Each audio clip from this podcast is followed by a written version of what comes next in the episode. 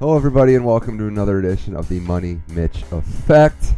I'm your host, Mitch Michaels, as always, in the chair, talking sports on this podcast. We got hockey talk and a UFC preview. First up, Joe Crisali of NFL Network, good friend of mine. We're going to break down two Game 7s that took place in the NHL playoffs and preview the NHL Conference Finals. He's a New York guy, so he's not exactly feeling thrilled about the Rangers losing to the Senators. And then Jose Youngs, MMA writer for SI, is going to talk about UFC 211, headlined by two title fights, including Stipe Miocic defending the UFC heavyweight title against Junior Dos Santos. All that and more. It's the Money Mitch Effect. It's Friday, and here's the show.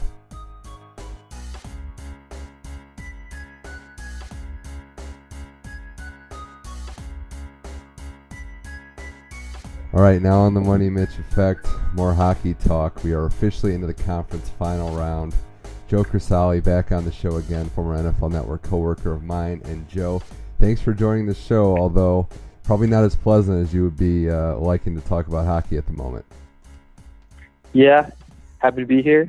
Not happy uh, at the moment. The Rangers taking that L, that typical playoff L. Yeah, Joe, it was a tough one for you, and I know you were I don't know. Were you back in in the states? I know you traveled abroad recently, but were you in the states for the Rangers getting eliminated? I was back in the states for that final game. yes, I was. and wow, and just that one. So you missed just that one.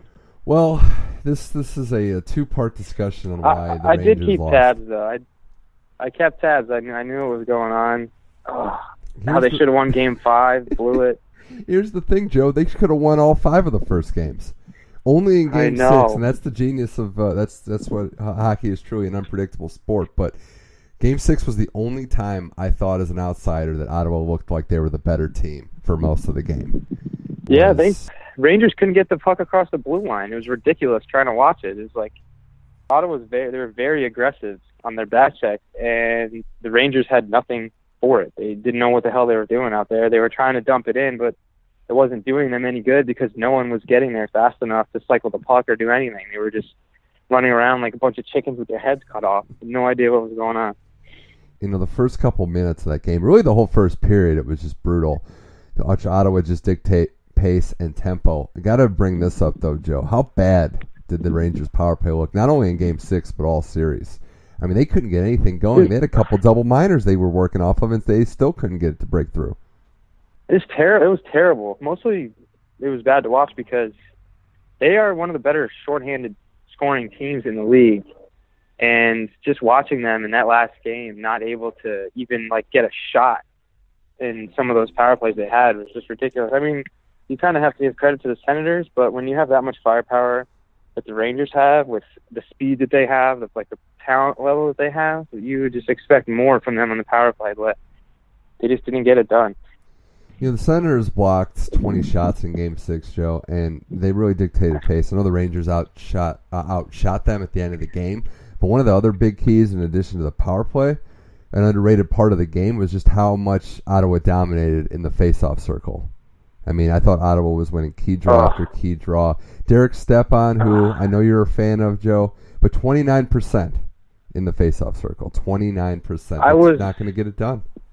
I was screaming at the TV. They could not win a faceoff in the offensive zone. They couldn't win a faceoff to save their lives. And if you can't win crucial faceoffs, you're not going to win the game. If you want to win the game, you got to win the faceoff.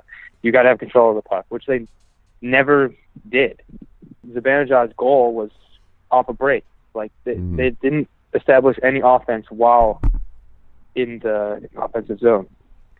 Yeah, no, it was, it was a fascinating game because I thought on one hand, you know, we, we talk about the backstory, how the Rangers were looking like the better team in a lot of those games, and, and kind of game two and five in particular, kind of blew those games.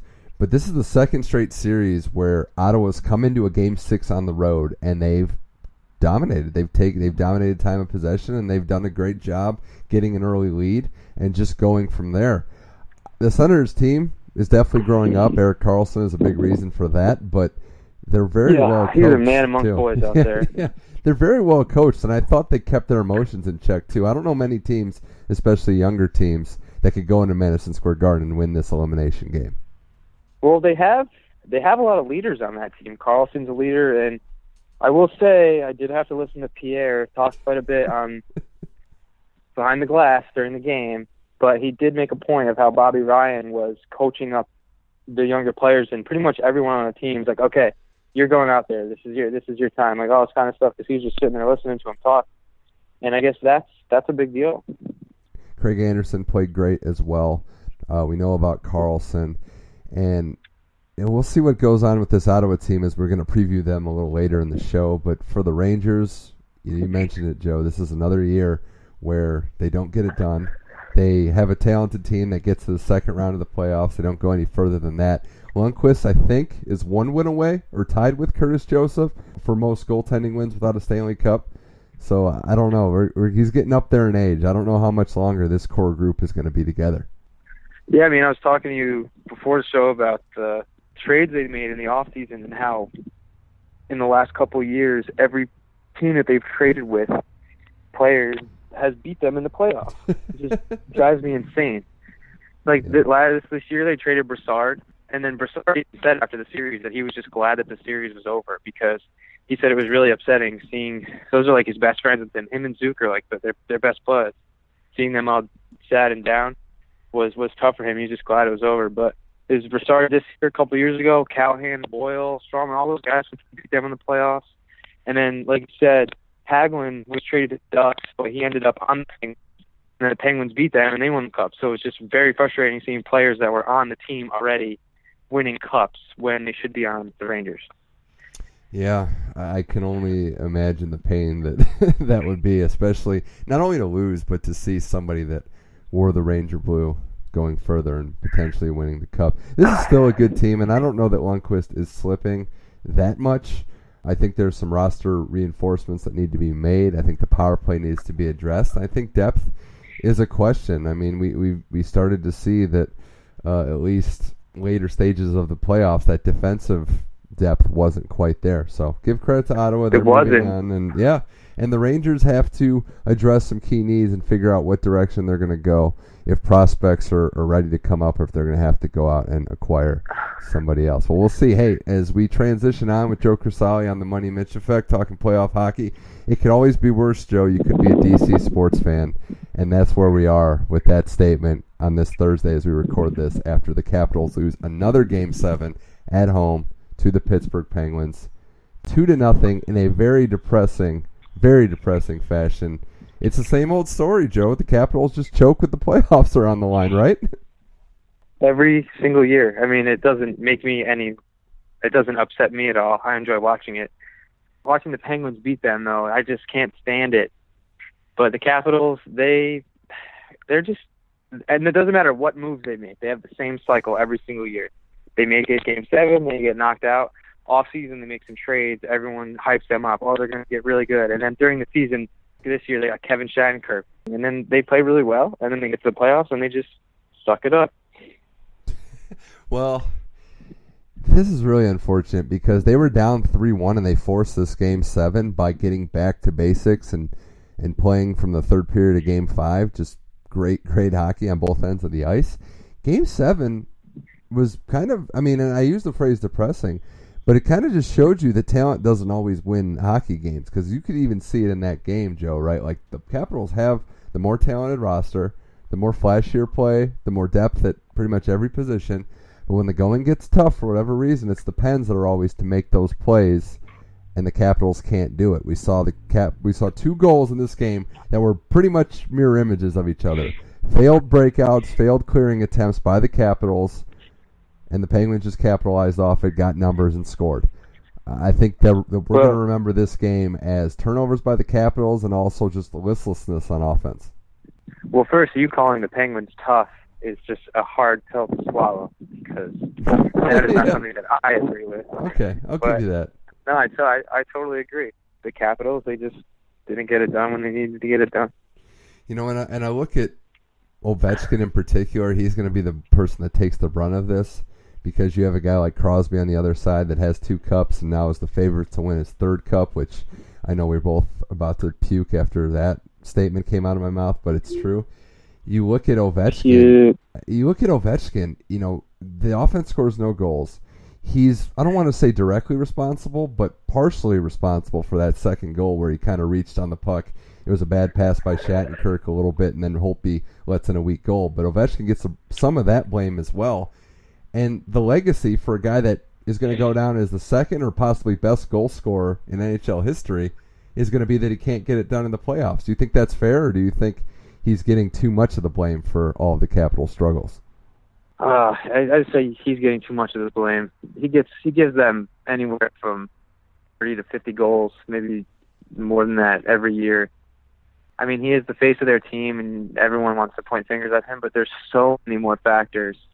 A team not pulling it together in the playoffs. Like even Holtby wasn't playing very well, and he was one of the best goalies, if not the best goalie, in the entire league for the whole season. So it just didn't it just didn't pan out. But it wasn't just it wasn't just Ovi. It was it was the whole team. I guess you can't really blame just one person like that. That'd be blaming Lundqvist for the Rangers' woes, which you just as a fan you just can't do. Yeah, well, I think that's why you're more understanding, having lived through it as a fan with Lundqvist. You know that it's not only him, and and I agree. I mean, he deserves as much blame as any member of that locker room for last night's performance, and the goal against was you know, partially his fault, but the whole team didn't score any goals. I mean, Holtby, even even Holtby giving up a week one week goal, they lost two to nothing. All right, so let's not just say they lost because of Holtby. They didn't score any goals. You're not going to win when that's the case. They made they made Marc Andre Fleury look like he was better than Holtby, which that's as ridiculous. in the playoffs is in in the playoff history that is not proven to be true ever. But yeah. Well, it's it's incredible that whole that you know it's funny that Marc Andre Fleury, you know, Matt Murray is warming up against the Blue Jackets before Game One, and he tweaks his groin, and now here we are, you know, over a, like a month later, and Fleury is the catalyst. It's unbelievable. I, I I'm sick of it too, but I got to respect it. I got to respect what the Penguins are doing, and you know, with with guys going out, with without Chris Letang, Crosby's battling some injuries, and now the Capitals are just doomed again. I just don't know what Washington can do you know, going forward, Joe, especially with the fact that a lot of these guys are going to be free agents next year. So I don't know how they keep everyone intact. I mean, that could be a blessing in disguise, you know. Whenever you see big name players go over to teams, it doesn't always pan out. Like when the Rangers traded Callahan and Boyle and Stralman to the Lightning for Marty St. Louis, that didn't work out for them. So I mean, I'm, I've seen it. I, they might be honestly better off just letting picking a couple of those guys they want to keep that they think are going to be core pieces and letting everybody else walk because having more of a camaraderie and, and more depth is, is better than just having high paid guys. Yeah, we'll see what happens. I don't think Oshie and Shattenkirk are back. I think those are pretty much givens that they're gonna if, if unless they take less money, you know, they're gone. They're they're not gonna be able to afford them. So we'll see what the Capitals do. We'll get to the Penguins Eastern Conference Finals preview at the end towards the end of the show, but I think we can agree on one thing, Joe, and that's nobody outside of Western Pennsylvania likes the Penguins. Yeah, I agree with that. okay, glad we're on the same page there. All right. As we move forward on the Money Mitch effect, there was one other Game 7 last night where the home team did win, and believe it or not, the Anaheim Ducks won a Game 7 on home ice. For the first time in five years, they did that. Joe, it was incredible. It was incredible to see them beat the Oilers and exercise all those demons, especially – after the game started with a ridiculous turnover by Theodore where Drake Caggiula just crashes the net and gets the NHL hit style goal. You think, okay, it's the same old, it's the same old Ducks yet again, but no, they come back and win that game two to one. Was this a surprising outcome, or did you think ultimately at Game Seven the more experienced team would win? I mean, it was surprising because the Ducks are known to be to falter in Game Seven, but after seeing that poke check goal to start the game, you're kind of just thinking like, oh man, here we go again with the Ducks. But they really pulled it together. They really yeah. shut down. They were doubling up McDavid every time he got the puck. Mm-hmm. They really clamped down and were able to pause those two goals and, and take the game. Yeah, and I saw a stat too that was interesting. In the five, in the four games that they've lost in Game Sevens on, on home ice, and this one included that they won, in each one of those games, they had given up the first goal within the first seven minutes of the game. So they, they got off to slow starts in every single one. It was nice to see that they were able to rebound. You mentioned keying off on McDavid. That's what makes game six just inexplainable. Like, I had no idea how that happened, where you think, okay, this bigger, more physical team should just be able to overpower and grind out the game, and that's what they did when they got the lead late in the, when they got the two to one lead. They just put the clamps on Edmonton, kind of like what the Rangers were having troubles with. They couldn't get the puck across the red line. They were struggling. I mean, the last the last two minutes of that game were absolutely insane. The Oilers were flying around the ice. McDavid was dishing passes to everyone and ev- anyone and everyone that he could get close to, giving them opportunities to score.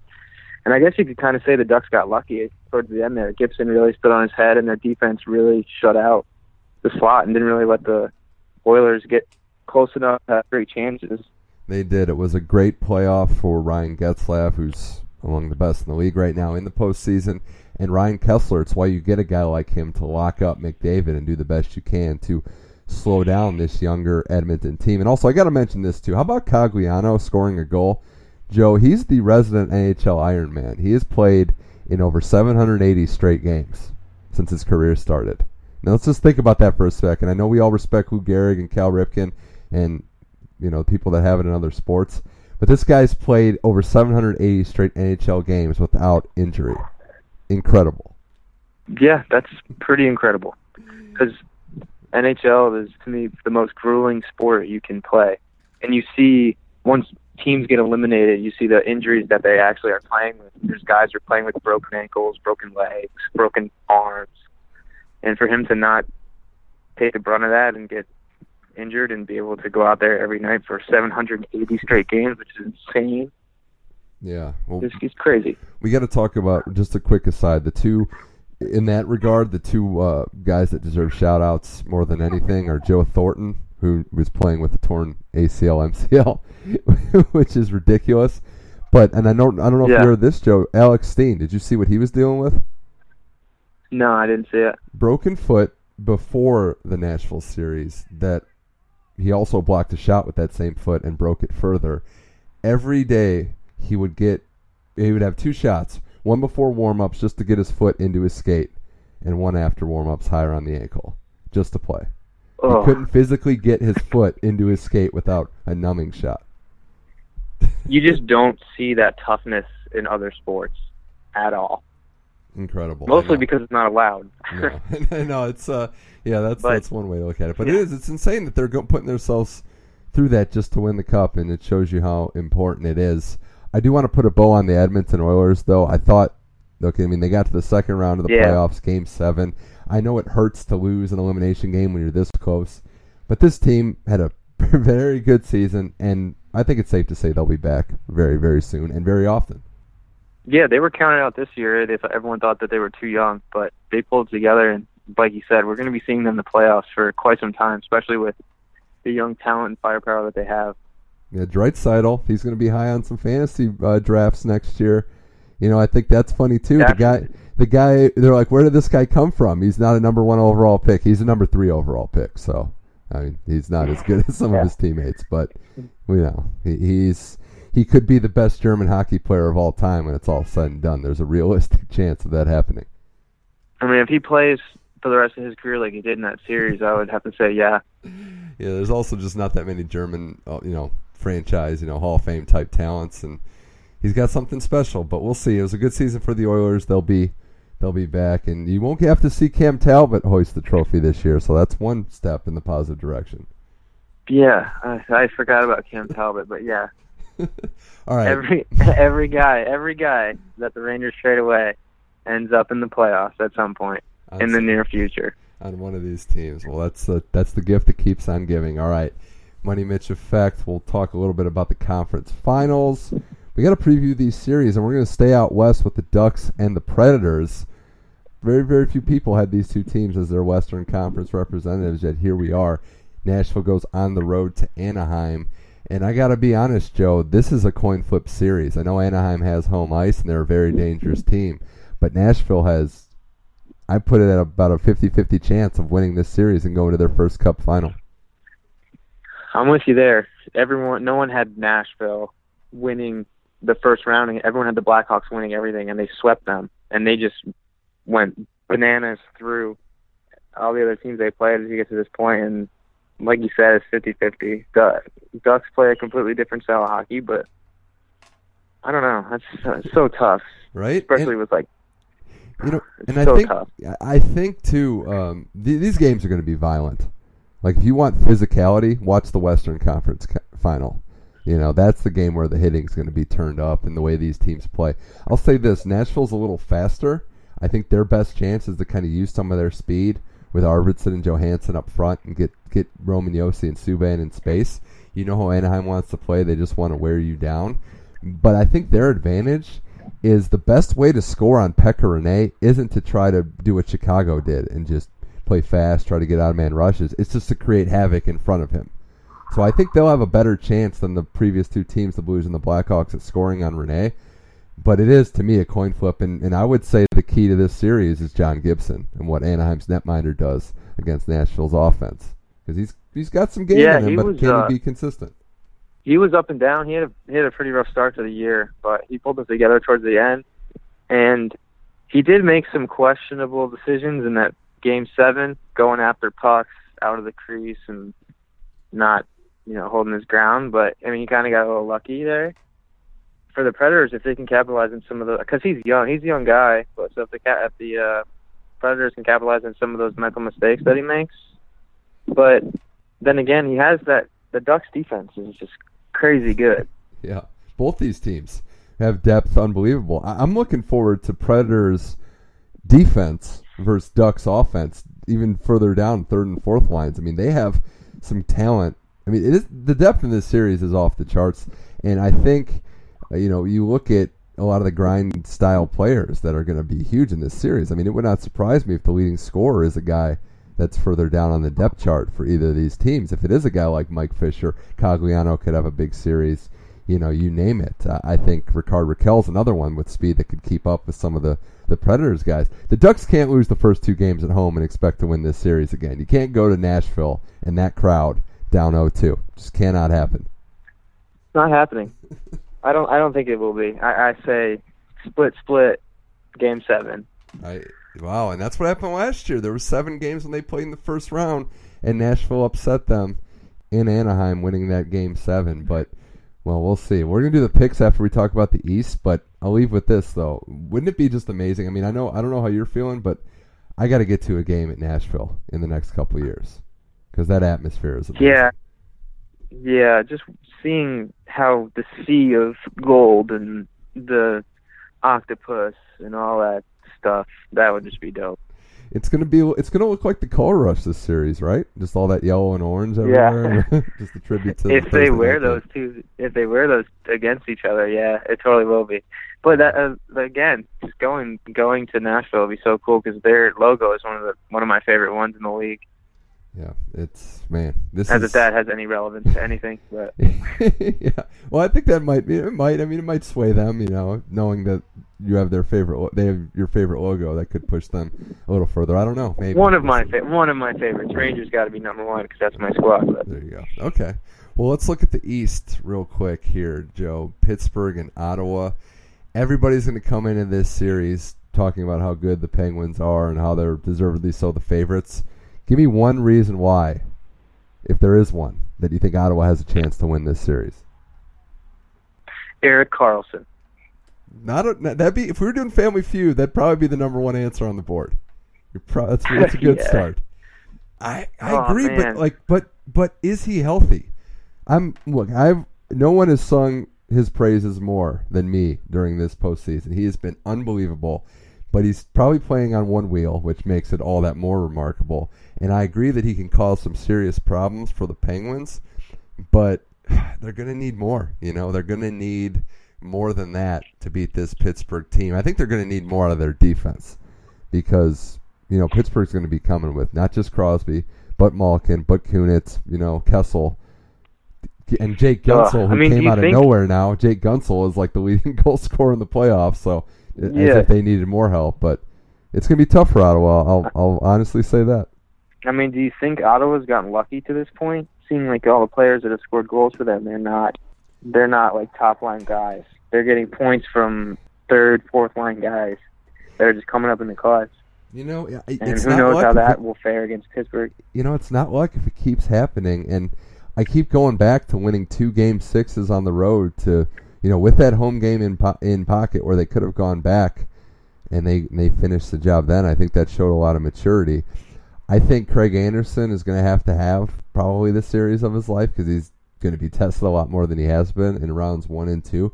There's something weird though, Yeah. Joe, about this this playoff format because now we're getting teams that don't play in the same division that are playing for you know, the third time. I mean, they play twice or maybe three times a year in the regular season, but they don't really know each other. So I think Ottawa they could you know they could steal one early. I think that's the key for them. You can't be falling down 0-2 going back to Ottawa. You might be able to catch Pittsburgh a little you know with their guard down a little deflated, having just played the Capitals. I think Game One is one that they can absolutely steal, and I think it for their best interest to do so. Yeah, um, I totally have to agree with that. If they can steal one in Pittsburgh, of the first two games, they're uh, they might be able to push to win the series. Be so hard because I mean the Pen- it's just the Penguins. You don't like you don't. There's no more explanation. Like the Senators or the Penguins. You know, Yeah, I would love to see the Senators win, but who knows how that's going to happen. We'll see. Crosby's health is another thing. Uh, he hasn't really produced since he came back. That could be something to monitor. So I don't know if it's the same old Sid. And the other thing too. I mean, we talked about Nashville's crowd, Joe. We got conference final playoff hockey in Canada. I mean, that that's got to amount for something. I know Ottawa's not Montreal or Toronto. Don't tell them that, but the crowd's going to be rocking. Yeah, playoff hockey, conference hockey in Canada would be dope. Did you see them partying in uh, after they beat the Rangers? I know it was kind of hard, but did you see how they were celebrating in Ottawa? No, I I didn't really uh, look up any of the uh, Yeah. opposing team's celebration. So they were hanging on the sidewalk when the lights were green and partying in the streets only when they turned red. They just go crazy when they went red, and then they'd go back to the sidewalk on green. so, so That's it's- awesome. It's another Canadian celebration. Well, all right, Joe Crisali, Money Mitch effect, NHL Conference Finals. How do you see each series going, starting with the East? Because I feel like that might be more easy for you to come to an uh, an outcome. I mean, you you know me very well as far as my picks are detrimental to that team, so I'm going to pick the Penguins. it's true. I'm still waiting on that Blackhawks Wild series. me too. Okay, so you're gonna go Penguins. How many games? Whew.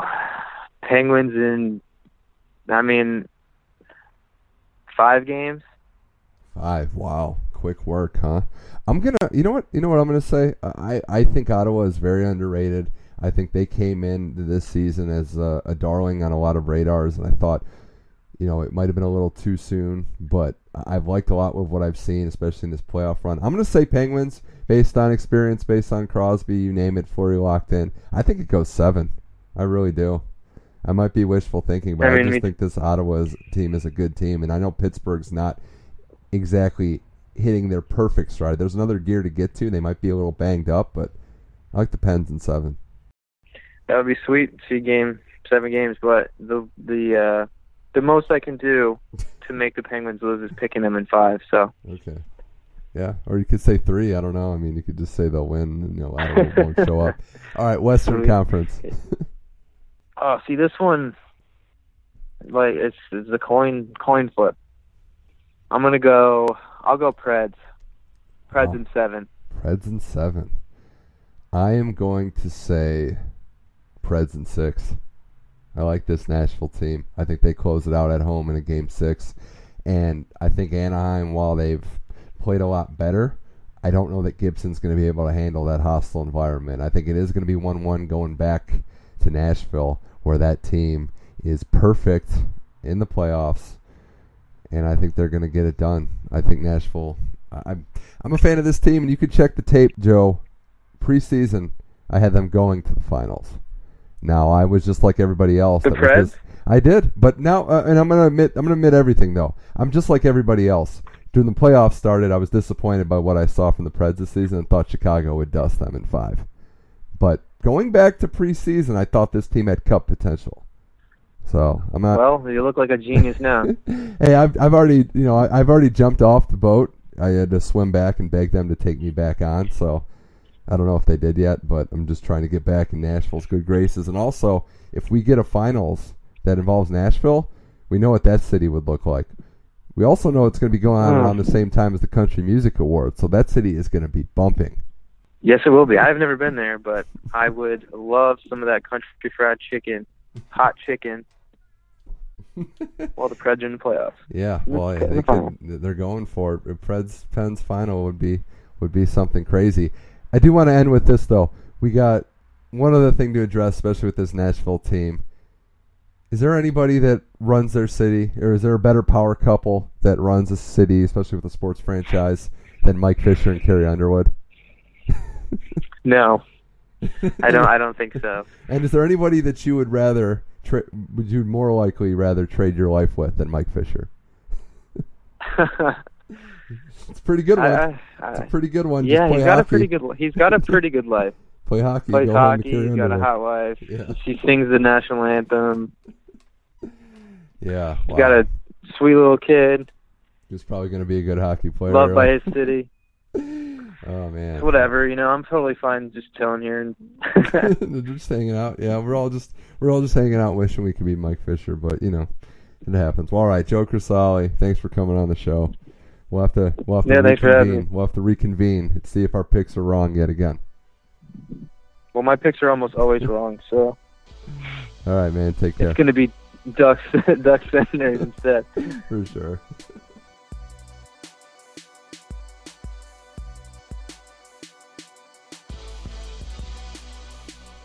All right, big thanks to Joe Crisali for coming on the show and talking hockey and explaining in great detail why the Rangers keep trading players to teams that end up doing well and beating them in the playoffs. So that was that was informative. But conference finals start today.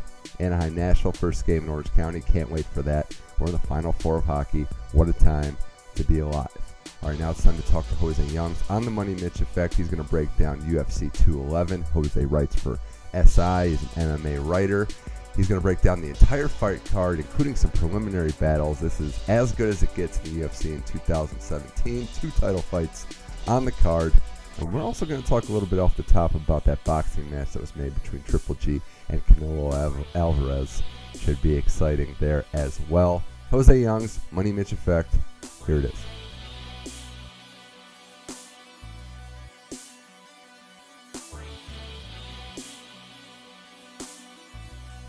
All right, UFC 211 is this Saturday night.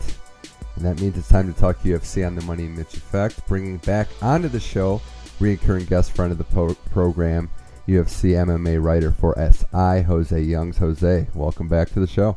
What's up, man? Always happy to be on. It's fun. It's a good time of year. We've got a big UFC pay per view, but I do want to say before we get to that, there's another buzz in a different sport right now. How excited are you on a scale of 1 to 10 about finally getting a date for Canelo Golovkin? One to ten? Uh, probably fifteen. Okay. I've been waiting for this fight. I mean, I get why they didn't do it. Like, if they had fought in a few years ago, I would have been just as excited. But it's boxing, and Canelo has proven that he can hit a million pay per view buys. He's the, he's the big draw, but Golovkin hasn't proven that he can guarantee five hundred thousand pay per view buys. So just because he's the best fight, one of the arguably the best, but he's definitely one of the best fighters on planet Earth, doesn't mean he can draw. And I don't think Canelo was worried about him losing. I think Canelo and his team. Well, I don't want to say Canelo because Canelo didn't care. He would have fought him three or four years ago, no problem. But his team said give him a few wins and make him a bigger star, and that's exactly what they did. And it's paying off. I I can't even describe how excited I am for that fight. We're all pretty excited as boxing fans, and you could tell how serious they thought the uh, the fight would be, the Chavez fight would be for Canelo when they had all the graphics and promo Oh, ready right. to go. Absolutely. With the date, I'm I'm excited too because you said it's boxing. The sport needs a big money fight, a big time fight, and this is it. This is, I would argue, and I think you would agree that this is as big of a super fight as you can make right now. This is the biggest fight, in, in my opinion. This is the biggest fight since uh, Mayweather Pacquiao, and that's obviously like Yeah. I think that did like 4.6 million pay per view buys, and that they did that after they were in the the prime of their career. And yeah, Cotto and Canelo was a big deal. Amir Khan and Canelo were was a big deal, and obviously whenever Klitschko or Joshua fights uh, Fury or Deontay Wilder, that'll be a big deal. But in terms of in terms of the mainstream media tuning in, it, it, it nothing will be as big. Maybe if Andre Ward fights one of these two guys, but at this moment, this is the biggest fight you, they can make. It's it's as big as it gets, and we're going to be covering that in detail on this show as it gets closer to the date. And I know you personally, Jose, you're kind of torn on this one.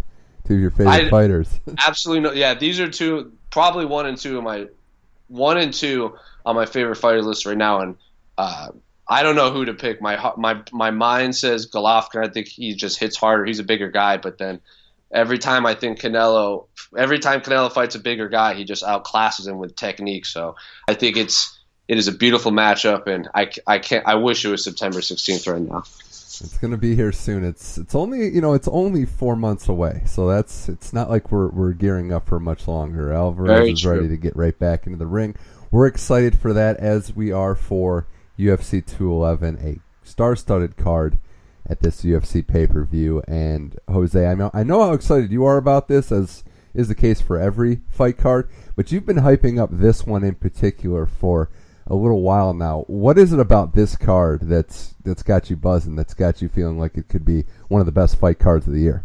When we talked about UFC 205 back in November, they had three title fights, and then they had Ronda Rousey, and, and one of them was Conor McGregor, and then they had Ronda Rousey fighting in the end of December, and then they had two pay per views in December technically, and then Daniel Cormier was hurt, so they used a lot of their champions in a very short amount of time to the point where they they all of the champions were tied up or hurt or banged up or they, they couldn't get the turnaround. So January they were supposed to they were supposed to have a pay per view. UFC 208 was supposed to be in Anaheim, and they canceled it because they didn't have a headliner because there were no champions available.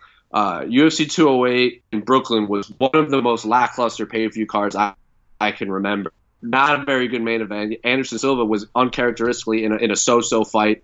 And then UFC 209, you had Khabib and uh, Tony Ferguson fall apart, and then Woodley versus Thompson 2 wasn't what people thought it was going to be. UFC 210 was great, but not a lot of people bought it. Uh, you had the controversy, and outside of those top two fights, there wasn't a lot of big marquee fights.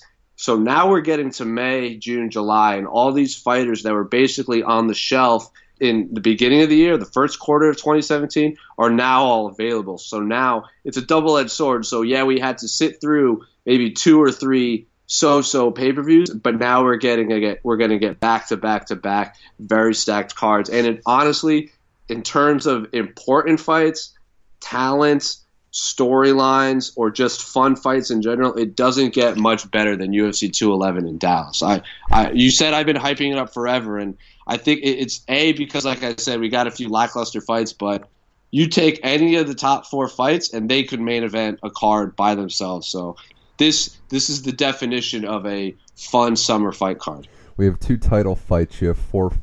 The top four fights on this card, as you said, hands down, could be as good as any fight on any card. And as we're going to get to right now, the prelims are yeah. unbelievable as well. You have guys, guys and girls fighting on the prelims on the Fight Pass where they could be on any main card. This is how stacked this is. And looking at the prelims, Jose, what stands out maybe to the lesser known UFC fan? What are some good fights that people should be locked in on early on this fight card? In terms of like fighters that not a lot of people know, uh, Jessica Aguilar is the, the last fight on the UFC Fight Pass prelim. And Jessica Aguilar kind of got a, a, a bum deal because she was the the best female strawweight on the planet for so long, but the UFC didn't have a strawweight division. So she went over to Bellator and she did she did really well. She got like maybe five or six wins, uh, and then she signed with World Series of Fighting, won their inaugural strawweight championship, and defended it several times. And at the time, that was the only really mainstream American uh, promotion that offered women's strawweight outside of Invicta, and she was the champion for so long and then they she signs this exclusive deal with them, and then not soon after they introduce the strawweights into the UFC. So she was basically the best female strawweight that wasn't in the UFC. Then she finally gets released out of good faith from World Series of Fighting and joins the UFC, and she fights Claudia Gadelha in her first fight at UFC 190, which is not a pushover. Claudia Gadelha is arguably the best strawweight not named Joanna Jędrzejczyk on the planet. Uh, fought her twice. Both fights were very narrow, and she tore ACL. Uh, she got really hurt, so she was out for a long time. And then she re-injures her knee. She's supposed to come back and fight, and she re-injures her knee. So she's been out, I think, for almost two years. And for so long, she was the best gets injured, gets a setback, and now she's coming back again. So she hasn't won in the UFC, but she's 0 1. One win here, I think people seem to forget about her when they're talking about like, oh, who can fight uh, for the strawweight title next, and she puts on a good performance against Courtney Casey. I don't see why one more fight she, you, you could see her challenging for the title just because she was so dominant for so long. So for the really diehard fans that that tuned in to non UFC fights in the past, uh, you should definitely recognize Jessica Aguilar. And then if you just want a really really fun scrap, there's a handful. I mean, Marco Polo Reyes versus James Vick. Marco Marco Polo. Uh, was it? Yeah, his name is Marco Polo. It's a very fun Great. name. Yeah, Uh, it's not a nickname. no, his that's his real name. Marco Polo Reyes fought at UFC 199. One of the best fights I've ever seen. Uh, got really, really banged up. I can't. I can't remember for the life of me who he fought. Oh, uh, Dong Hyun Kim. Uh, different Dong Hyun Kim. There's two Dong Hyun Kims in the UFC, but the lightweight. Yeah. And that is one of the best fights I've ever seen live. And it was on a prelim, and the, it- I don't think this might be his first fight since then. It might be his second, but he got banged up. James Vick from Texas oh, is, is the definition of a finisher. He's one of those guys that'll get choked out or get knocked out, or he'll knock you or choked out. It's very rare he reaches a decision. And then to round it out, you got Chas Skelly, who doesn't seem like you see him, you go, wow, he must. He I, he doesn't really look like that much of a fighter, Mhm. but he's coming off back-to-back uh, submission wins, and his only loss in the UFC, well, one of his only two losses in the UFC is to Darren Elkins, who is on fire, and he has a win over Kevin Souza, who is also one of the better fighters. Like, yeah, he just lost it in Bellator, but he's he's now no pushover. Jason Knight, his opponent, is one of the most fun fighters on the roster. I mean, uh, he when I say he's kill or be killed, I mean I don't. He's the definition of it. Like he, he steps in the ring, he he doesn't really put his hands near his head because he's too busy throwing haymakers or looking for chokes or looking for head kicks. Uh, his style of defense is he's gonna take five punches to the face and he's gonna land one big bomb on your jaw. So exactly. So I don't know how long he could keep that up. Has a real southern twang. Uh, good old boy kind of guy. He's he's pretty intelligent on the mic. He knows what he wants. He has a pretty big fan base. So this prelim has everything. Jessica Aguilar is there for the diehard fans. Chas Skelly versus Jason Knight is there for the fans who just want to tune in and watch, see craziness. Marco Polo Reyes and James Vick is for is one of those fights that's just important for that division. I mean, this prelim really has everything, and we haven't even touched upon the top five fights. No, we haven't, and uh, it's interesting because we, you can you can basically get a great show out of all the fights you've just named. We haven't even got to the top of the prelim, which features a returning Eddie Alvarez, Jose, Yeah. fighting on the prelim after losing to Conor McGregor, and he gets Dustin Poirier, known as the Diamond, who has a record of 21 and five. He beat Jim Miller by decision at UFC 208. He's got losses to Michael Johnson and, and Conor McGregor way back in 2014 and McGregor's rise to the top, but it's a tough fight. And this is Alvarez who is coming off of a knockout. What do you think is going to be, you know, the big storyline going into this fight? Is Alvarez able to bounce back, or is Poirier going to give him more than he can handle? Yeah, this is a just this is a fun scrap, and this is an important one because that Jim Miller fight that Dustin Poirier won was one fight of the night, and I was at UFC 208, and I think that in that was like one of the few really good fights of that night. So Dustin Poirier, his fight against the Korean Zombie, I think back in 2011 or 2012 is my personally my favorite fight ever. And he's one of those guys that he'll string together like three or four wins. Like he picked up four wins and then loses the Korean Zombie, and then he'll pick up four more wins. He loses to Conor McGregor. Then he picks up four more wins. And he loses to Michael Johnson. But he's not picking up four wins over scrubs. Like he's beating Diego Brandao and, and Bobby Green and Akira Corassani. It's like he's one of those guys that is perennial, perennially like not ranked five to ten. And then as soon as he cracks the top ten, they give him a big name, and he seems to stumble. Eddie Alvarez is in the top 10. He's the former champion. He got knocked out by Conor McGregor. But you look at the three fighters he beat. He beat Rafael Dos Anjos, former UFC champion. Beat Anthony Pettis, former UFC champion. Beat Gilbert Melendez, former Mhm. Strike Strike Force champion. So these these are top five guys, and he needs a rebound against a guy who struggled to get past a top five guy. So this is like which fighter is going to get over the hump? Is Con- is Eddie Alvarez going to beat Dustin Poirier and get push his name back in the title contention, or is Dustin Poirier for the first time in his career finally get over the hump and, and push his name into the top five, top four, and put his name on the short list? Because it seems every time, like I said, he's one or two fights away, he loses. So uh, Eddie Alvarez is one of the more grounded fighters in the UFC. He he's he hasn't been one to shy away. Like someone asking about his loss to Conor McGregor, he's not hiding from. He's not yeah. shying away. He's been very open. He's saying, you know, I feel free now. Like losing to Conor McGregor is the most embarrassing moment of my life, and uh, it's the most one of the most bought pay per views. So it doesn't get worse than that. The only way it can go is up. So right. it's it is a fascinating. Like I said before, like this fight card has everything, including storylines. This is a very interesting storyline for which fighter can get over that hump. Right, I'm I'm excited. Oh, for, and one thing one yeah, thing I want to say is this fight this the prelims are on FX. Most prelims are on Fox Sports. The I forget what's on tomorrow, but something took that time slot. So if anybody is interested in watching the, these prelims, it'll be on FX, not Fox Sports One. Yeah, I don't think Derek Jeter night's till Sunday, so I don't think it's uh, yeah, I have no related. But yeah, no, it's a it's a good call by you, and I'm excited for that fight to see Alvarez back in the octagon against Poirier. And when we get to the main card, Jose, still chatting with Jose Youngs on the Money Mitch Effect UFC 211. You mentioned the top four fights, but the first fight on the main card is the only middleweight fight of the day, and that's an underrated fight in my mind. Oh, you for have, sure. You have Krzysztof Jotko.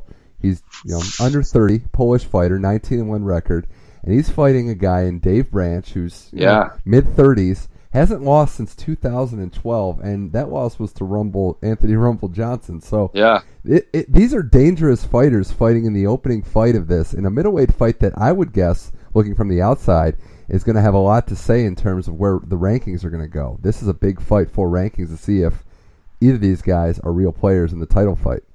Yeah, and Krzysztof Jotko is one of those guys. He came in like 13 or 12 and 0 into the UFC, and then he like I think he won one or two, and then he stumbled and that's his only loss. And then he strung together five or six wins. And I know for a fact his last win was over Thales Leites, who is by absolutely no pushover. That like you and he beat Thales Leites in Brazil, and that is no mm-hmm. easy task. So that was his that was his big push into the top 15. And David Branch, like you said, his last loss was to Anthony Johnson. Anthony Johnson is light heavyweight. They fought at catchweight, and this is actually David Branch has fought in the UFC before. He got cut back in 2011 uh, when he lost to Rousimar Palhares by knee bar, and that's like that's nothing to, to, cry over because everyone loses to Rousimar Palhares by knee bar. Uh, he gets cut, loses to Rumble Johnson, which is again like you can't hold that against him. Everyone not named Daniel Cormier loses to Anthony Johnson these days, and uh, he goes to World Series of Fighting. Uh, wasn't really a big name player, and well, it, it, and when they when they when they made that promotion. He wasn't one of the bigger names they were trying to build that promotion around. Strings together a few wins, ends up winning the middleweight tournament, and is crowned the uh, World Series of the inaugural World Series of Fighting middleweight champion. Beats Yushin Okami, who ho- has a win over Anderson Silva, and that was an eye opening eye opener for me. I go, wow, maybe this is a different David Branch than I remember. Defends his belt a couple of times, and then decides to go up in weight class and fight for a second belt. So this is a guy when back in November we're talking about Conor McGregor becoming the first UFC fighter to hold two belts simultaneously in two different weight class. David Branch did that that very same thing in World Series of Fighting a year earlier. I mean, he beat he won the middleweight title and then went up and won the light heavyweight title and was like he was like and defended both of them. He beat Clifford Starr for the middleweight title and he beat Vinny Magalhaes uh, for the light heavyweight title. So this is a guy who won both belts and defended both belts. And then when World Series of Fighting folded, I think he was on like a 10 fight winning streak at the time, was the champion of two weight classes. You better believe the UFC knocked on his door and was like, hey, please come back. So this is his first fight back in the UFC wow. since 2011 after basically he was he was a no name when he got cut and has made himself one of the best, biggest free agents out there, signed with the UFC and is now giving Jotko, Krzysztof Jotko, who is one of these very hungry, like you said, under 30, he's a very hungry prospect and a fighter who can string together five or six wins in the middleweight division that's under 30 is a necessity for that for the future of that division. So neither of these guys are getting a, an easy fight. Jotko needs David Branch to push him into the top 10, and David Branch needs to prove that he's not just a product of fighting in a different promotion outside of the UFC. So for the diehard fans, this is a very, very, very important fight, and I I'm very like I've doubted David Branch too many times, so I, am interested to see where this goes. You think Branch takes it? Or do you I like think Branch takes it just based okay. off of his veteranship. Uh, octagon jitters is a real thing. Yeah, if this is maybe his third or fourth fight since return to the UFC, I'd give him a much bigger edge. But his first fight back, and he wasn't even on the pre main card. Like what we didn't talk about is this pay per view opener was supposed to be Sergio Pettis versus Henry Cejudo, and Henry Cejudo hurt his hand and had to get pulled from the card. And David Branch and Jotko were on the prelims and got the bump up to the main card. So now there's even more lights on him. So I'm I'm curious where I've seen David Branch fight live in World Series of Fighting, and there were maybe five thousand people there. Now he's going to be fighting in like in front of like thirty thousand people, Big bigger audience two title fights. The lights are on. So I'm like I said, if you storyline, diehard fans, this is this is a fascinating fight and not one people should miss. Wow. Well, I'm not going to miss it, and I think this will be as good, could be as competitive a fight as we see Saturday. Jose, that featherweight fight though, that's sitting oh at the four God. slot. I know we're we're looking at it because it's Frankie Edgar back again. Frankie Edgar, who if you if you just do go by the stats, he's only lost to two guys in the last decade, and he's coming off of a win over Jeremy Stephens. He's trying to get back into the game. We know about the losses to Aldo and ben, and Henderson, but his fight is a younger. It's a younger Yair Rodriguez who TKO'd yep. BJ Penn, which a lot of people didn't see coming on UFC Fight Night back in January. And this is, by all accounts, Jose, one of the rising stars in all of UFC. I, am really excited for this fight. I, and Frankie Edgar, we know what he's accomplished. He's 35, fighting a kid here. It would seem. Who do you think has the edge going into this one? Well, you got to give it to Frankie Edgar, just like what you said. Everyone he's lost to has fought for the title or has become champion. I mean, he lost to Jose Aldo, who, in my mind, is one of the top five, top six fighters in the history of MMA. He loses to Benson Henderson. And when I say loses, at the time, I actually thought Frank Edgar won both of those fights. He lost the first one, but it was one of those fights where, yeah, it, it, could go either way. They gave it to Benson. I didn't. It didn't really bother me. He rematches Benson. I thought he won the second fight even more dominantly than the first one, and they still gave it to Benson Henderson. And he did lose to Gray Maynard back in the day, but then he had the back-to-back historic, legendary fight. So Frank Edgar is one of the greatest UFC fighters ever, one of the greatest lightweights, one of the greatest featherweights it's hard to pick against him. But you, I watched UFC 205 with you when he fought Jeremy Stephens. That was one of the first fights I can remember where Frank Edgar kind of looked his age. He holds the record for most time in the octagon because he's been to a decision so much and he's fought in so many five round fights. So it seemed like that was catching up to him, but he still won. And then it turns out he had a pretty significant knee injury going into that fight. He didn't want to pull out because he's from the New York area and he was fighting in the inaugural New York card. He felt he he owed it to his fans to fight there. Uh, this is his first fight since then.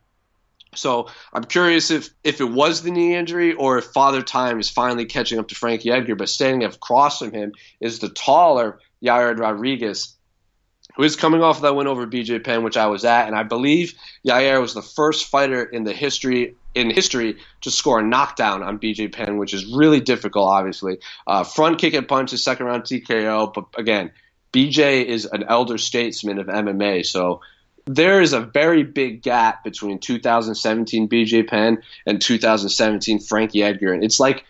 I, I hate calling BJ a low ranked fighter because he's one of the greatest fighters who ever lived.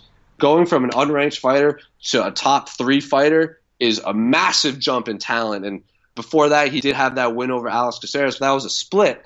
And against Alex Caceres, Alex Caceres isn't one of those guys who like like how I describe Yair Rodriguez is he likes to say outside the three point line and kind of pick okay. you apart with his range. And if you try and take him down, he's so good on the ground that he can somersault his way out, and he's very good off his back, very good at, at scrambling back to his feet. He has the Taekwondo background Alex Caceres is not is not a fighter that will allow you to fight at a distance. Alex Caceres pushed pace and took down, very good on the ground, tried to get in his chest, and it went to a decision, and Yair won by split, and it was the first time Yair didn't dominate his opponent.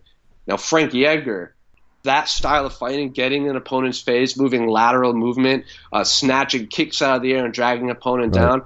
No one in the UFC does that better than Frankie Edgar. So, if somebody is looking at this fight that knows these two fighters, you would have to pick Frankie Edgar because strength Frankie Edgar, strength. Frankie Edgar's strengths is nullifying mm-hmm. Yair's strengths, and he has done that over and over and over and over and over. But Yair is taller, he's younger. I'll say he's faster just because, like I said, he's younger. So this is most, and Frankie Edgar said it said it best. Like he knows what this is about.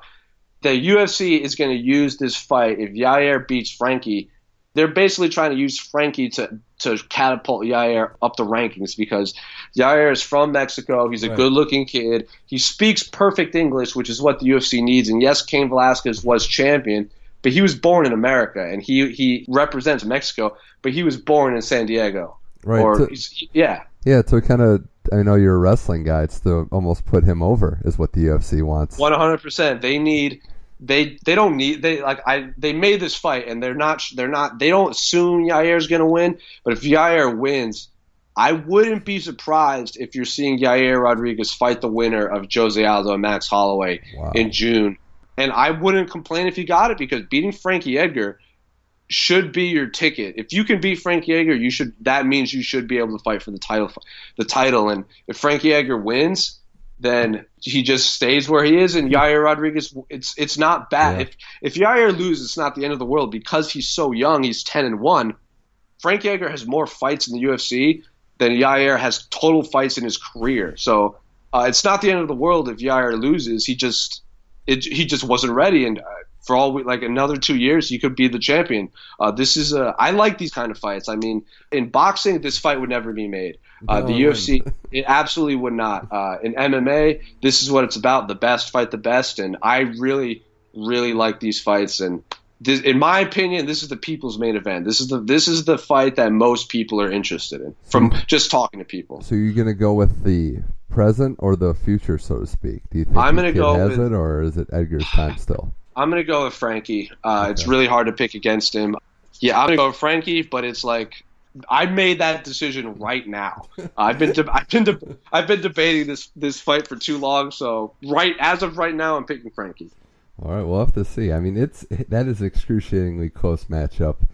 Only one way to settle it, and that will be this Saturday. All right, still talking to UFC 211 with Jose Youngs on the Money Mitch Effect, and the welterweight fight, the last of the non-title fights, is a very good one as well you have two different guys with two you know different paths to get here. Demi Maia, who is 39 years old, mm-hmm. a late boom. He's won his last six fights though, so he's been slowly working his way up the rankings. And the guy he's fighting, Jorge Masvidal, who, and it's interesting looking at what he's been able to do. The first thing that jumps out to me, Jose, 43 career fights yep. at the age of 32, which. I know certain guys have a different number of fights, but he has been in the octagon a long time and the last three fights have been very, very impressive. Headlined with a win over the uh, a win over the Cowboy Donald Cerrone by TKO last January. And you were talking about that. It was the performance of the night on UFC on Fox.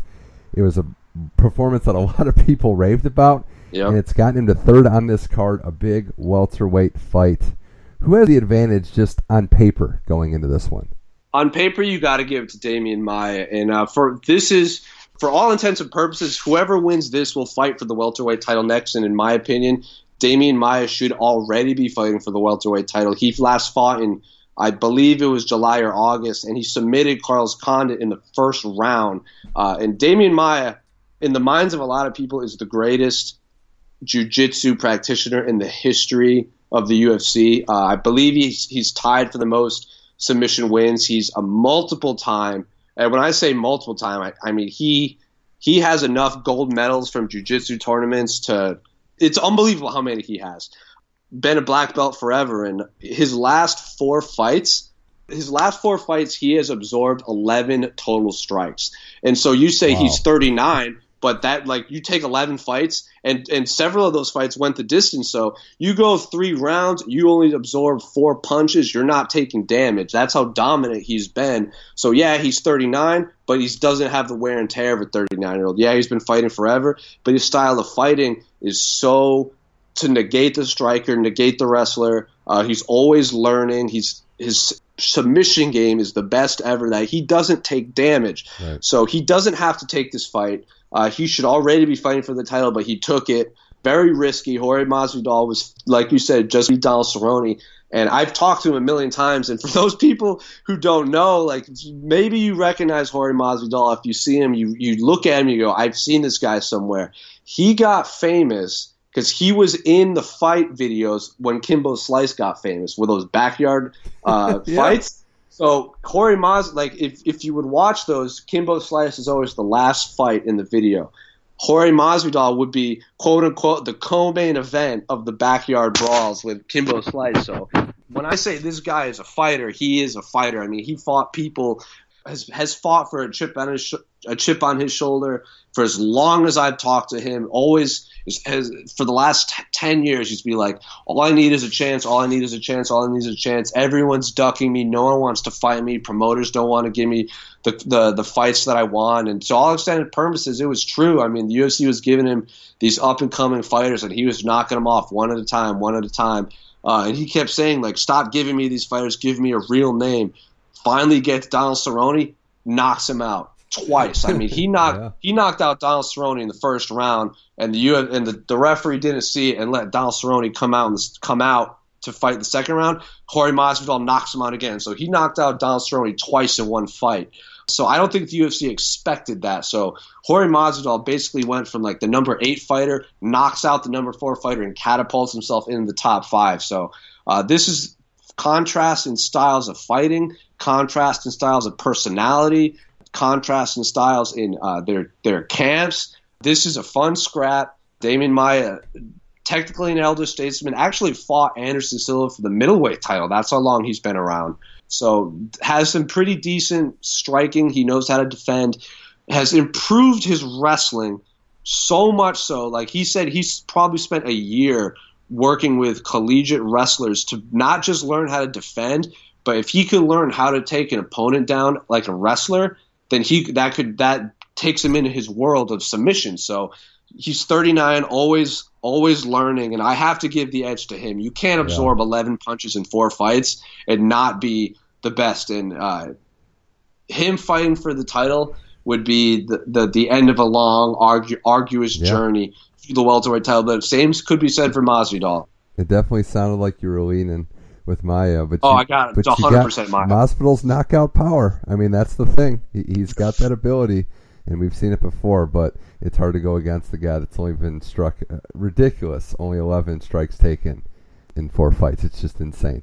All right, women's strawweight fight. Now this is where we get to the co-main event, and wow, I'm excited for this one. Uh, maybe not so much for the pronunciations of their names, but you get the idea. Yeah, yeah. Now, Joanna Jędrzejczyk. uh, Yo- Joanna, Joanna. Joanna Or you can just call her Joanna Champion. That's what most people call her. Well, no, and I've gotten to the point now where I'm obviously familiar with her. She's undefeated, 13 Yeah. and 0. She's got a lot of swag. She's a sneakerhead. We we know all of her positives. And look, she's been cleaning out this newly formed strawweight division.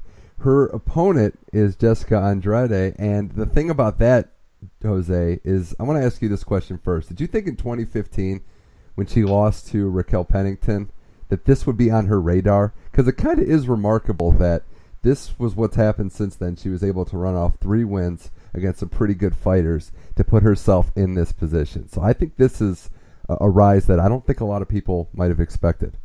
I think this this should have happened a long time ago because when she fought Raquel Pennington, I think that was her sixth or seventh fight in the UFC, and she's five two, and she was fighting at bantamweight, so she was fighting at 135 pounds. She was fighting in the same weight class as Ronda Rousey and Holly Holm and Miesha Tate, and she was vastly undersized for that division. But she wanted to fight in the UFC so bad that she went up, basically went up two weight classes to Yeah. fight at 135 pounds. it. Yeah, and it's not like she was bad. She went like four and three, five and three, and but she also beat Raquel Pennington, so they're one and one. And the people she lost to, Liz Carmouche, fought for the title. Raquel Pennington could very well fight for the title next year. Marion Reneau, one of the better uh, sneaky submission specialists in all of MMA. So finally, she decides, okay, I'm 5'2. I need to fight at 115 pounds. Drops to 115 pounds and crumples Jessica Penne, who fought for the title in her very first fight, and then submits Joanne Calderwood, who the UFC was priming for a run at strawweight, and then fights Angela Hill on short notice and is, in my opinion, the best female strawweight fight I have ever seen. So if she if the UFC had offered the UFC strawweight division in 2013 2014 mm-hmm. she would have already fought for the title but now that she has the opportunity to fight at a real weight class she's showing what she can do and she is so powerful and is a black belt in jiu-jitsu excellent on the ground which should play in her strength because Joanna Joanna's strength is obviously her striking, but she doesn't have knockout crumpling power. She whittles you down with bug bites and then kills you with that last punch in the fourth or fifth oh, yeah. round. But yeah. everything I said about Jessica Andrade, I said the same thing about Claudia Gadelha, and Joanna beat her both times. So every time I pick Joanna Jędrzejczyk to lose her belt, she wins. So this is so difficult for me to pick. Well, and it's funny because Andre also fights pretty well on fights that Stipe's on the card. So you know, yeah, on that, on that UFC that. 203 card, the win over Calderwood there. But you talk about Joanna Champion, Double J, whatever you want to call her, and it's been remarkable what she's done. 13 and 0, and you know it, it's you see a different type of fighter when she's in there, Jose. I mean, she just controls everything. You mentioned it, death by a thousand paper cuts. By the fourth or fifth round, not only does she know it's coming, but I think the opponent knows that the end is near by how she just puts together an unbelievably solid game plan time after time. Yeah, and what people don't talk about is like she has very accurate striking, comes from a Muay Thai background. She multiple time champion there, uh, has excellent, excellent takedown defense. And if someone does take her down, she's working to get back up immediately. Excellent scrambles. She's at American Top Team, which is one of the one of, if not the best camps in the United States. However, her last fight against Karolina Kowalkiewicz, UFC 205, I thought was going to be Joanna's easiest fight because Karolina, yeah, she won several fights in a row, but she wasn't dominating. She just strung together a handful of wins, and then which earned her the title shot. Yeah, she did earn it because she beat Rose, but I thought that was going to be her easiest fight, and it ended up looking like one of her hardest, where Joanna didn't just blow through her; she actually got rocked in that fight. So I'm curious which Joanna shows up. The Joanna that beat Carla Esparza in one of the most dominant performances by a title challenger I have ever seen. The one that turned Jessica Penne's face in a hamburger meat. Or the one that got dropped by Karolina Kowalkiewicz, who who never really showed to have power. If Jessica Andrade connects with the same punch Karolina Kowalkiewicz did, you're going to bed. So I'm this is this is a hard pick, but whenever it's a toss up, I my rule of thumb is in MMA or boxing, you got to go with the champion. So I'm going to go with JJ. Yeah. She just, yeah, I mean, that's a great way to look at it. She just looks too tough right now, but this is a very dangerous fight. But if I believe Jessica Andrade is the underdog betting wise, so I if I'm a, if I was a betting right. man, yeah. I would put money on Andrade because I think she has a better chance of winning than any of Joanna's last few opponents. Of course, that's how. Hey, you don't have to tell me that's how betting works, but this is a, a coin flip that the champion might have a slight edge, but it is very close to call. All right, Jose Young's Money Mitch effect, the main event of UFC 211, the heavyweight title fight between Stipe Miocic, the number six pound for pound fighter in the UFC, against a guy that's beaten him before, Junior Dos Santos, former UFC heavyweight champion, and a guy that really hasn't fought in over a year, has had yep. one fight a year since 2014 but he's back in the game in the title picture. Jose, are you surprised that this fight is happening now that Dos Santos is basically walking right back into a heavyweight title fight? I'm not because uh, Junior actually beat Stipe back in 2013, and that was Stipe's last loss. And that fight was I was cage side for that. That was in Phoenix, and that was one of the best heavyweight fights I've ever seen. A lot of people actually scored it for Stipe. It was very narrow. I gave the edge to Junior, but if Stipe had got the decision, I would have I wouldn't have been upset. Both guys were very, very in very bad shape at the end. Both covered in blood and faces were swollen. Uh, and I know Stipe is a is a competitive guy, and if they go Stipe, who do you want to fight next? He was going to pick Junior because he wants that win back. And Junior beat Ben Rothwell in his last fight, and yeah, it was a few years ago, but Ben Rothwell was on a four fight winning streak over guys like Josh Barnett and Overeem and Matt Mitrione. So I, Junior was expected to lose that fight, and it was one of his most dominant performances. He won like 50-45 across the board. He was supposed to fight Stefan Struve earlier, but Struve got hurt. He pulled out. He offered to fight Werdum on short notice when Cain Velasquez got hurt in December. Werdum turned it down because he wanted to fight Stipe. Junior is probably the nicest guy in MMA. He he offered the UFC his services to fight Werdum and save the card, and the UFC rewarded him with a title shot. I know, I know for a fact Stipe wanted this fight, so no, I'm not surprised whatsoever. And I think if anyone deserves a heavyweight title fight, it would be Junior. He is a former champion after all. Yeah, and we know what he can do. We know the punching power is scary, and we know Stipe isn't going to back down. The reigning heavyweight champion in a division that you know you pointed this out. I think what is he? The record is two title defenses for the yeah, UFC if, heavyweight division. If Stipe wins, he'll he'll join an uh, elusive club of uh, multiple multiple heavyweights have had two title defenses, but no wow. one can can get past that. Wow. And it's always been it's always been like Frank Mir was hit by a car on his motorcycle. I had to give up the belt, or Brock Lesnar gets diverticulitis. So it's not like they're getting hurt. It's all of these these weird circumstances. So do you think Stipe is in a better position since that last fight in December of 2014? Do you think the matchup favors him more, or do you think there's still some problems that Dos Santos will present for him?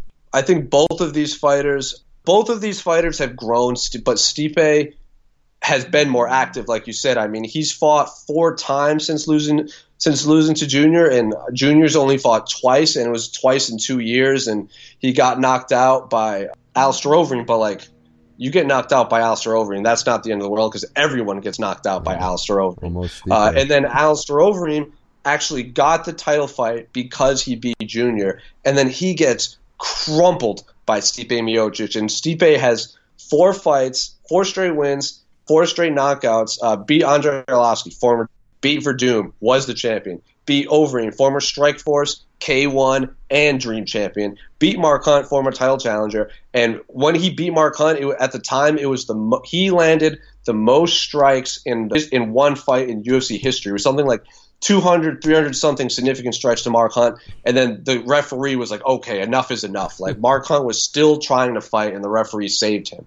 So you take that fight against Stipe, which a lot of people say Stipe won, and you it, it, say say two of the three judges gave that to him. Stipe Miocic is on a seven fight win streak, so I don't know how much he how much he needs to learn from that last fight, but it's it's a fascinating fight considering uh, how hard these and in my opinion these are the two best boxers in the heavyweight division. So it'll be a fun stand up match if that's where it goes. Yeah, we know about Dos Santos. Stipe also Golden Gloves when he was growing up. Hundred percent. So this is going to be a good one, right, Jose? The time is here. You have to pick a winner in this gonna... fight. It's I, I we milked it long enough, but somebody has to walk out UFC heavyweight champion on Saturday night. Who do you think it will be? I'm gonna pick Stipe, uh, but similar to the last, like I feel like I've said this for all of them. It's I, I was going back and forth on these this fight for a long time, but taking into account that Stipe Stipe has been more active, he is the champion. Junior hasn't fought in a year, and he's coming off injuries. And uh, he did lose to Overeem when Stipe beat Overeem, but it's the heavyweight division, so MMA math doesn't even matter. I'm going to go with Stipe. I'll, I'll give the edge to the champion. Yeah. But I don't think I don't think this goes five rounds. I think someone's getting knocked out. Wow. That, no, I mean that's two best boxers. That's always a good possibility. I'm with you. I think Stipe finishes a, a rusty-ish Dos Santos early. And if that were to happen, the last thing I want to bring up, what do you think's next for this division? If Stipe gets the win over Dos Santos, where does it go from here? Oh well, Werdum is going to be fighting uh, Overeem in the summer. If Werdum wins, they will probably do the rematch. If, and when he fights Overeem, it's the rubber match. So who knows? Uh, this division is is Cain Velasquez is floating out there. You got uh, Josh Barnett just got popped for uh, performance enhancing drugs, so he's not fighting anytime soon. I really wanted Francis Ngannou was out there. I, Dana White's already said I, I, I was talking. I, every time me and you meet up, I always bring up Francis Ngannou. He's like six five, shredded, zero percent body fat, uh, Cameroonian who speaks French, so knocked out uh, Arlovski in his last fight. I know the UFC is very high on him. Dana White actually says that he envisions Ngannou being a future champion. Derrick Lewis is fighting Mark Hunt uh, in the main event at UFC New Zealand. But if I'm gonna have to pick someone, maybe the UFC books Ngannou one more fight. But if Ngannou wins dominantly again, I think the UFC is going to want to give him a bump because they really want to break into that French market. But Okay. the heavyweight division is real weird right now. I just want to know how many years we need to wait until Jon Jones is fighting in the heavyweight. Oh my! If if Jon Jones beats Daniel Cormier, because Jon Jones will fight Daniel Cormier in July in Anaheim. If he beats Daniel Cormier, I think he's going to fight Gustafsson one more time, and then maybe fight one or two more. I, so two more years, I bet Jon Jones jumps up to heavyweight. Okay, well, that'll be exciting too. We got to make sure you know he's he's clean. His academics are in order, as Daniel Cormier Exactly. said. But all right, Jose Youngs, this was fun. I know we're looking forward for this fight card, and uh, I'm pretty optimistic this time that this will deliver top to bottom. Fingers crossed, no one. gets hurt by Saturday. Yeah, well, that's what we can only hope. Well, Jose, thanks for joining the show. You'll be back on soon. I'm, I'm pretty sure of that. Thanks again. Hundred percent.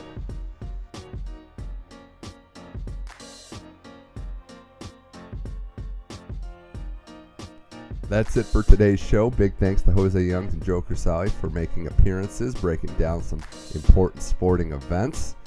And a reminder, you can find all the episodes of the Money Mitch Effect on SoundCloud, iTunes, and Google Play. All three, just search it, Money Mitch Effect with an E, and it pops right up. There'll be two episodes next week. We got more hockey, more basketball, UFC recap, and some other things to discuss as well. It's already May 12th. We're we're moving along. Spring sports season is almost over, but we're hitting our peak. A lot to discuss going forward. Tennis too. French Open's coming up. We got to preview that as well. But that's the show for today. I am Mitch Michaels. If you liked it, subscribe, write a review. If you didn't, pretend like I didn't just say anything. But in all seriousness, have a great weekend. Enjoy the sports. Enjoy conference final hockey. And conference final basketball. The Spurs and the Warriors start on Sunday. Cavs waiting to find their opponent, but it's a great time to be a sports fan. Thank you again for listening. And until next time, this was the Money Mitch Effect.